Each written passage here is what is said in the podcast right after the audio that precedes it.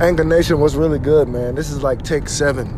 Because every time I make a move, I'm around one of my various Bluetooth devices. Whether it be the one in my fucking office, or the one in my car right now, or the ones around my fucking neck. And my phone keeps connected to one of those while I'm trying to start this damn podcast. Um, but I think what I do, I'm doing it right now, I just turned the Bluetooth off. And I have an iPhone X R, I think.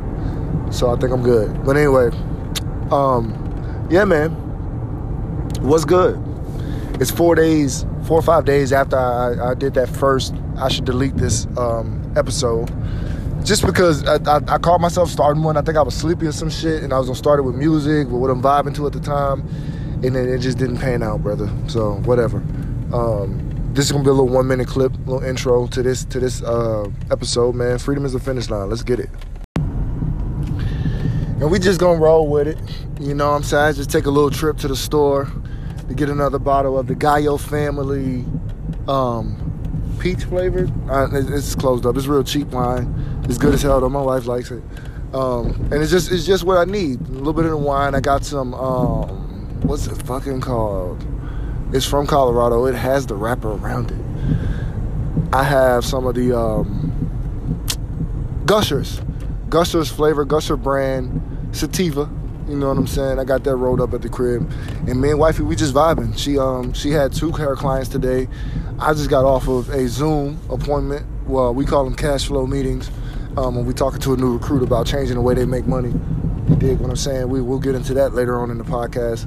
Um, just me and my guys, yo, we still making money. We still chasing freedom. We still chasing our first millions collectively and um, individually. You dig what I'm saying?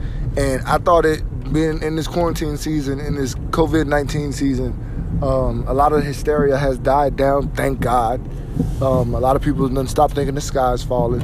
Um, and I, I planned on jumping out here, starting to talk about it, starting to talk about freedom, starting to talk about why this is probably the best time um, that we, as millennials in twenty twenty, with all the advances in technology and all the opportunity that we have on the table anyway, the COVID nineteen happening and, and, and, and the economy crashing and the recession starting, which is going to be a short recession, all of that is some of the best conditions we could ever prayed for in our lives. I'm a twenty-eight-year-old black, you know what I'm saying, ex-con, non-felony though, um, financial freedom coach.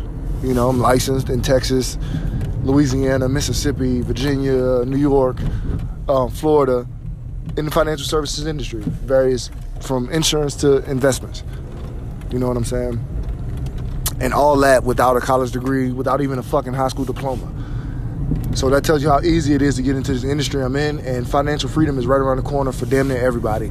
If you still got a pulse and you ain't got too many damn felonies, or you just like, because even with felonies, you still can go out here and get it. And I'm going to talk about all of it. I'm not just going to stay one-sided and talk about what I'm doing. I'm going to talk about a lot of different ways to reach freedom, but it's all about passive income. It's all about mindset. It's all about mental toughness. It's all about kind of, it's just kind of about picking yourself up by your bootstraps, man. I'm, I'm very empathetic too to certain people's situations, but I think everybody got some bootstraps though, and that's all I'm going to say. Um, so yeah, man, fuck with your boy, yo. And it's gonna be real candid too, cause I'm not like no pussy. And this is a whole cold hard world we're living in, so you can't be a pussy, man. And if you can't deal with the word pussy on a podcast, then this probably ain't for you. Holla at your boy.